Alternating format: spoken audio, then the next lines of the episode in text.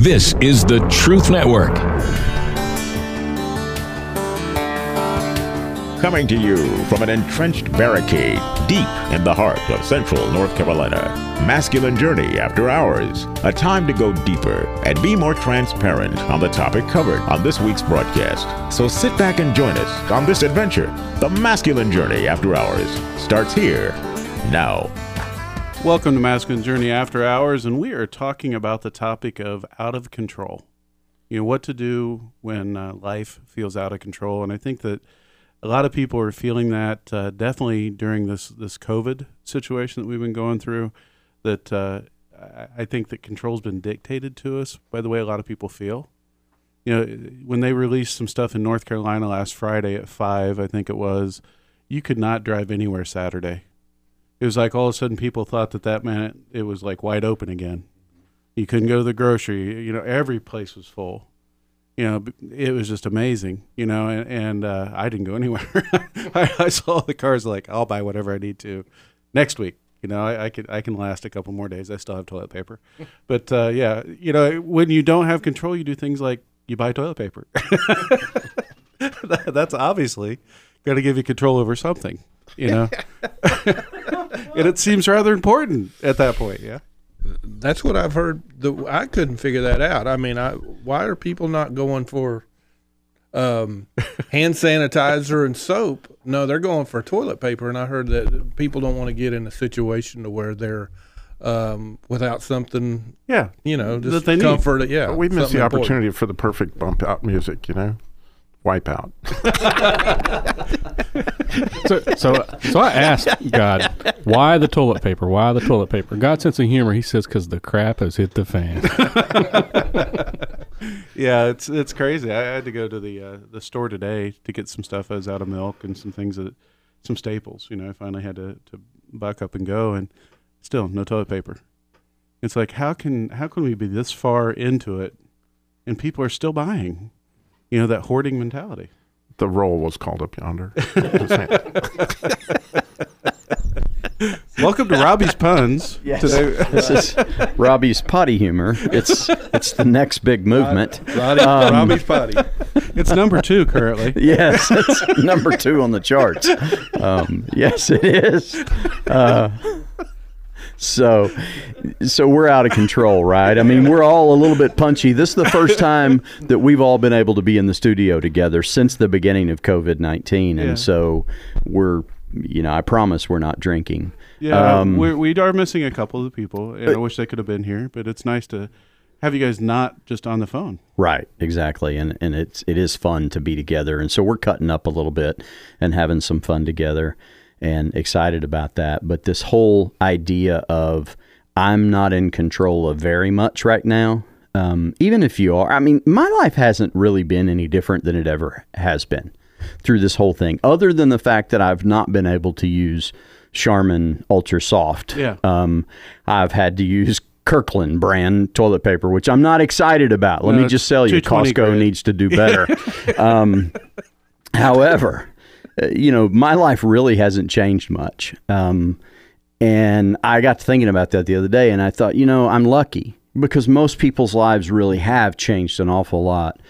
And, uh, I, you know, but I still feel that angst, you know, that, that angst of everybody's trying to tell everybody else what to do. Uh, on Facebook, it's horrible how mm-hmm. people are treating each other on Facebook. And it's, you know, they don't have any control over anything. So what they're going to do is try to control somebody on Facebook. You should wear a mask. You shouldn't wear a mask. It's, you know, I mean, all the different stuff that's out there. It's crazy the way people are treating each other and they're just judging each other right and left. And it's it's so funny that this is where we're at. And most of them are Christians. I mean, most of my friends that I'm, you know, on Facebook with are Christians. And I'm like, hey, hey, Matthew 7, Matthew 7, you know, but it, we are very much out of control. Everybody's getting punchy and we're trying to take back something. But that's, you know, we left the, the regular show, you talking about that's your struggle. It's my struggle too. I'm willing to give God control. After I try four or five things, I'm I'm ready to give him control. But as long as he's willing it's okay, God, I'm going to give you control, but I need you to take this to that place for me. Yeah. So he becomes my errand boy if I'm not careful. Uh, and I, I don't mean that in any disrespect at all. It, but that is how poorly I am treating him. Yeah, and what's in your timeline and stuff. To, Right. Well, yeah, of course. I mean, it yeah. needs to be so, done by this week. I think it was funny two or three weeks ago. I think you said, "Man, I've really been encouraged by what I've seen on Facebook and how people are reaching out and being kind to one another." Yeah, well, that's over. Point. Exactly. that was how quick it changed because we didn't hit the timeline, right? But I'm still trying to figure out what Matthew seven is. I'm like love others. No, that's John, I think. Judge I not, lest you be oh, judged. For okay. with what judgment you judge, you shall be judged. Yeah, I could I could look it up on the from the King James. Okay. Uh, there you go. I, I, got the ifs, so we're good. yeah, well, what we were talking that, that I think is like, oh my goodness, when I look back in my life at the time that I was the most out of control. I, there was places in my health that were out of control, but that was a little different. Yeah. But w- when I was losing the dealership and everything financial, my house, my reputation, you know, all my, you know, my friends were evaporating. Everything was, you know, ricocheting off everywhere. And, and I remember all too vividly praying as I'm going up the hill into where the Mocksville is you know, God, are you aware of all that's going on here? Because, you know, there's people that are talking about you because, you know, everybody knew I was a Christian and they are thinking I stole the money. And how could, you know, and this is hard on your reputation. And he, he was very clear to me, Robbie, you take care of your reputation. I'm perfectly capable. Mine's in good shape. Mine's in good shape. But it brings back a point that I think is relevant is that this is when I'm really got sensitive to start to listen. Okay, because clearly we are headed in some real rocky, rocky waters. And I see big boulders coming up. They're going to slap my family, going to slap my, my uh, employees. They all lost their jobs. You know, I saw these things that I guess are similar to what people are experiencing right now. And, you know, I didn't perceive honestly, to quote a clip we're going to play here in a second, that failure was an option. It just didn't. It, that that that thought never occurred to me. That clearly he was going to save my bacon. Clearly we were going to pull the ox out of the ditch. This can't go this way. But it was an option, and it was what he had, and it really did. You know, I'm whatever it is, 13, 14 years on the other side of that catastrophe. And oh my goodness, the freedom that my heart now has. And as I heard you talk about your story, Wayne, that you're going through something similar with your job right now, I had no concept of how my heart had been tied into the car business and and and and the bondage that was to Chrysler and to Chrysler Financial and all these different people that that really had me in places that I, I hate to even think about where I was at that point in my life and there was no talk about frustration like we talked about in the last show. Yeah one of the things you said there that i caught on really quick to was you know it took that before you really started to listen. It took that before you really really realized that i can hear his voice. He is talking to me. Um, and he's talking to all of us. He and and he's been screaming. And, and you know that's part of this covid thing is he's he's taken us to a point where now we're we're we're pulled away from the things that we thought mattered, and he, he and he's taken us to a place where we have to really get to, to listening. Darren, do you want to go ahead and set up the clip? Yeah, we'll we'll, we'll set this clip up. It's kind of a continuation of of these guys uh, in Houston trying to figure out how to get these guys back. And you'll hear some heroes and some zeros in here, and then and then you'll you'll hear um, Ed Harris's character you know, at the end say, look, failure's not an option. And so we're, we're going to talk about that in a minute. So you're telling me you can only give our guys 45 hours? That brings them to about there. Gentlemen, that's not acceptable. Gene, Gene, you gotta talk about power here. Whoa, whoa, guys, power is everything. Power is everything. What do you mean? Without it, they don't talk to us, they don't correct their trajectory, they don't turn the heat shield around. We got to turn everything off. Now. They're not going to make it to reentry. What do you mean, everything? With everything on, the LEM draws 60 amps. At that rate, in 16 hours, the batteries are dead, not 45. And so's the crew. We got to get them down to 12 amps. 12 amps? How many? You can't run a vacuum cleaner on 12 amps, John. We got to turn off. We have to turn off the radars, cabin heater, instrument displays, the guidance computer, the whole smack. Whoa, guidance computer. What, what if they need to do another burn? Gene, they won't even know which way they're pointed. The more time we talk down here, the more juice they waste up there. I've been looking at the data for the past hour. That's the deal? That's the deal. Okay, John. And then we finish the burn, we'll power down the LEM. All right. Now, in the meantime, we're gonna have a frozen command module up there. In a couple days, we're gonna have to power it up using nothing but the reentry batteries. Never been tried before. Hell, we've never even simulated it before, Gene. Well, we're gonna have to figure it out. I want people in our simulators, working reentry scenarios. I want you guys to find every engineer who designed every switch, every circuit, every transistor, and every light bulb that's up there. Then I want you to talk to the guy in the assembly line who actually built the thing. Find out how to squeeze every amp out of both of these machines. I want this mark all the way back to Earth with time to spare. We never lost an American in space. We're sure it's not going to lose one on my watch. Failure is not an option. Yeah, I never noticed him stammering so much. yeah. yeah, it's very unsure of himself. Yeah, no, I think for me, as I listen to that clip over and over, you know, from a leadership lesson, you know, I've seen that actually in a couple different companies I've been with, and you know, talking about the, the power of good leadership, mm-hmm. and there's some truth in that. You know, that you know you do have to take control, but you also have to give control. And I think for me, the key words in there was what he said: "Not on my watch." Mm-hmm because that makes me yeah. the failure. Mm-hmm. Right? If something happens and I'm the failure. Right? And, and when you live with that fear, as you talked about in the last one, you're going to, not in the case of this movie, but in most cases, you're going to make some really bad decisions. I, most of my young life, I was uh, a manager, a leader. I mean, from the time I was 19 years old, I was in supervisory positions and and managing people's companies or my own company and and failure always felt like it wasn't an option, right? And so I was that very intense guy that you just heard talking. And I had a good head on my shoulders enough to think of figure out ways to get out of things. But one thing I learned fairly early on was that the people around me are probably smarter than I am um, at any particular thing. Maybe not on everything, but there's at least one guy in the room that's smarter than me on, you know, voltage meters. And so find that guy and figure out what we got to do. And I, and that's the way we are. Is we we want to we want to talk to, we want to find out, we want to research, we want to do all those things, and we're usually doing that long before we go. Okay, God. you know exactly how a voltmeter works. You know exactly how those batteries work. You know exactly how that that space, you know, ship is going to get back home. And so, God, what do you got for us? And and then waiting on him. And sometimes, you know, and we talked about this before the show. Robbie brought it up and and it was a point of contention among all of us.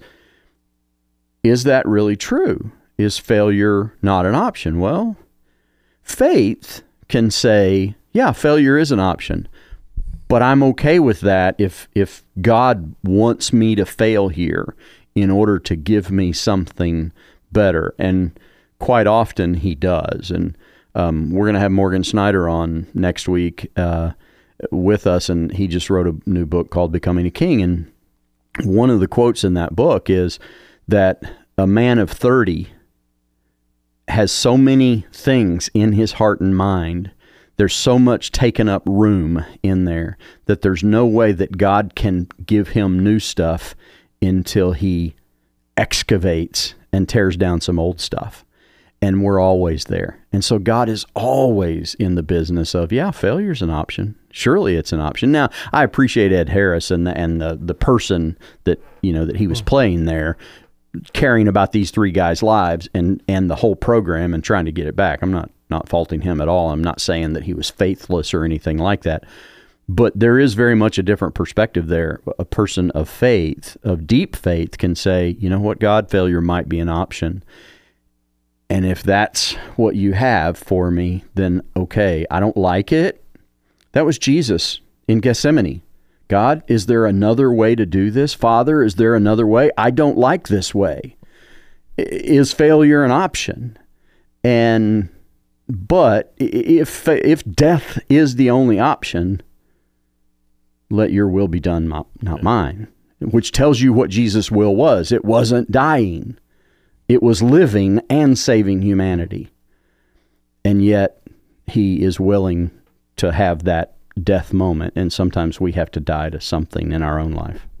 Yeah, I was going to say, I mean, uh, from I've heard all your stories, and I think all of us can say that r- really failure was a necessity for all of us to actually be here around this table because we had to come to a point at end of ourselves.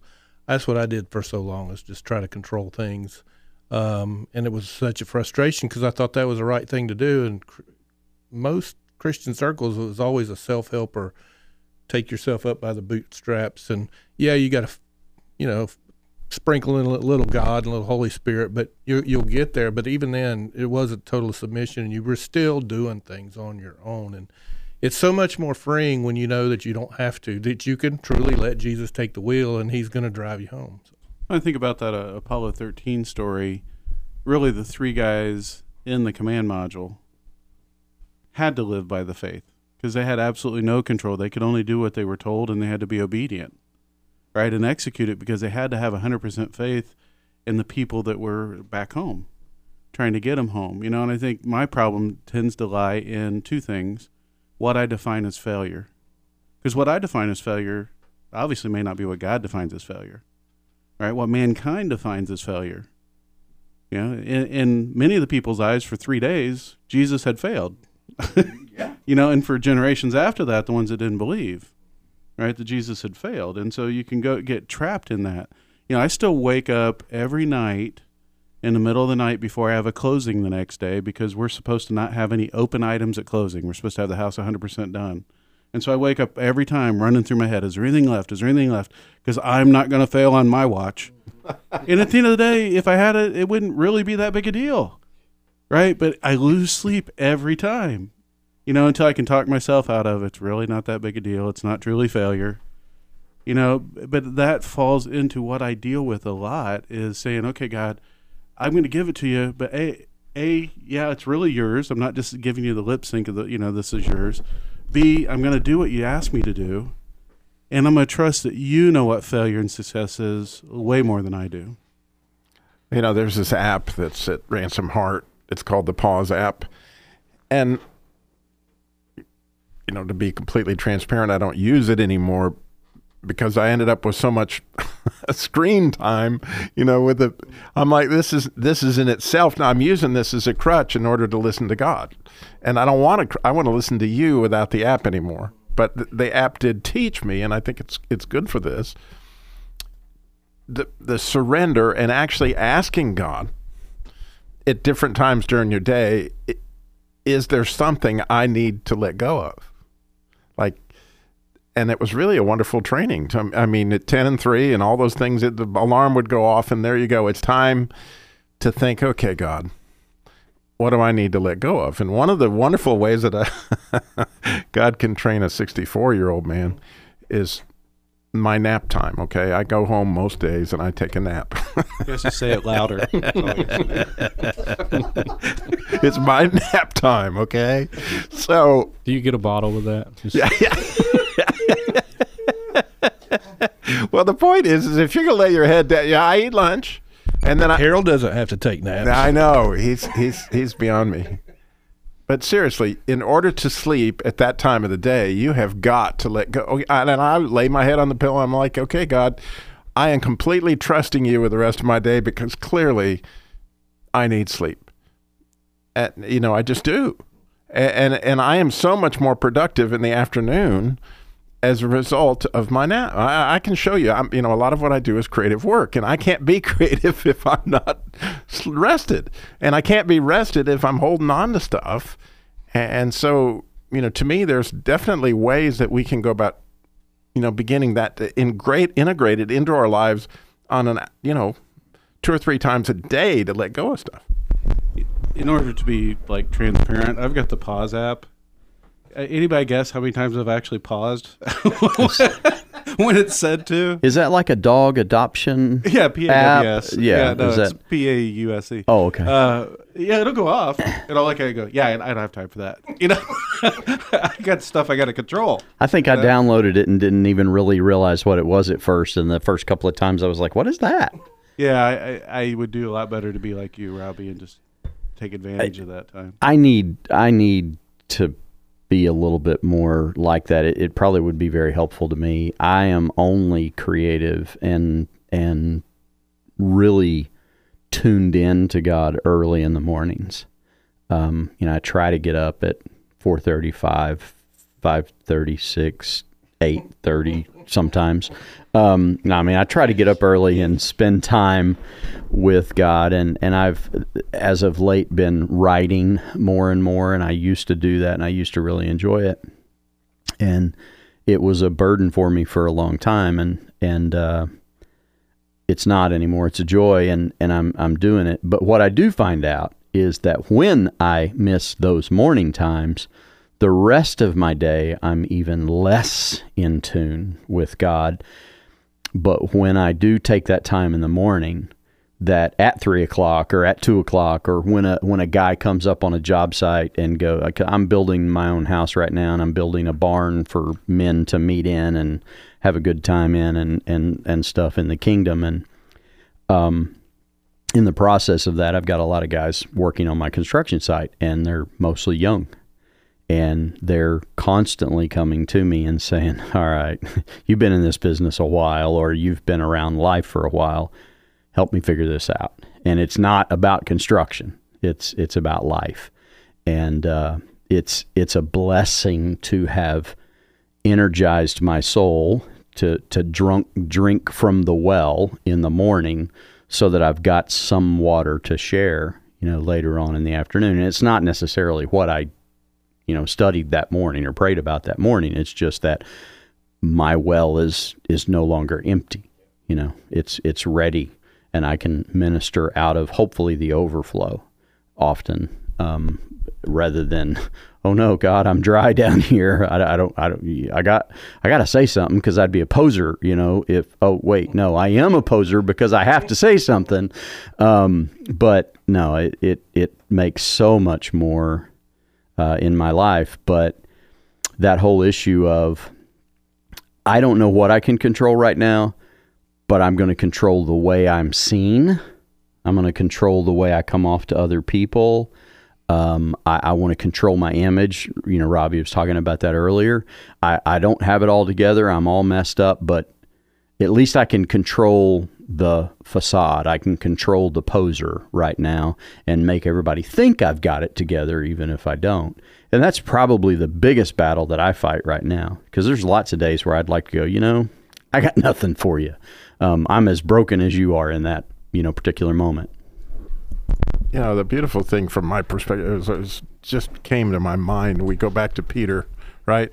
I mean, his whole world was out of control but what that was was the stripping of Peter's mask. Right? I, I'm going to be there for you, Jesus. I'm your guy. Da da da da da da. Right? And, and what turned out to be, you know, obviously appeared to be failure to to Peter. When he's asking, you know, he's standing there denying him three times because at this point in time, clearly in his heart, it, you know, the whole thing's coming on part. And so here I am. And he, but what happened as a result of that was we got down to the real Peter. And Jesus on the morning, you know, that where he had breakfast, you know, and asking Peter, "Do you love me?" Let's get down to the heart of this deal. Let's get down to what's real. And let's get past the shame and let's get down to do you love me? Yeah, that was what I was talking about though. Failure was a necessity there. Yeah, You know, exactly. It, it had to be, and it's it's sad that it has to be, but that's what us all of us humans go through. We have to come to that point at some point in time to give up control. And to give up the and the mask stripping is part of that process as well. And, and I appreciate you talking about that earlier. How all of us have had to go through that. That, um, you know, the you know anyone who's listening who thinks that you know there are born leaders, there are no born leaders. Uh, we all have to learn. The guy who mentioned you know 45 minutes uh, or else they die, he had to listen and accept that I was wrong, but he learned something in that moment. Um, you know, it, it talks about how tribulation brings it brings about uh, perseverance and perseverance. You know, uh, character. And you know, it we require this to grow. We requ- you know none of us are are born David, right? We have I mean, to be shaken, not stirred. Right. It's a James Bond thing. there you go.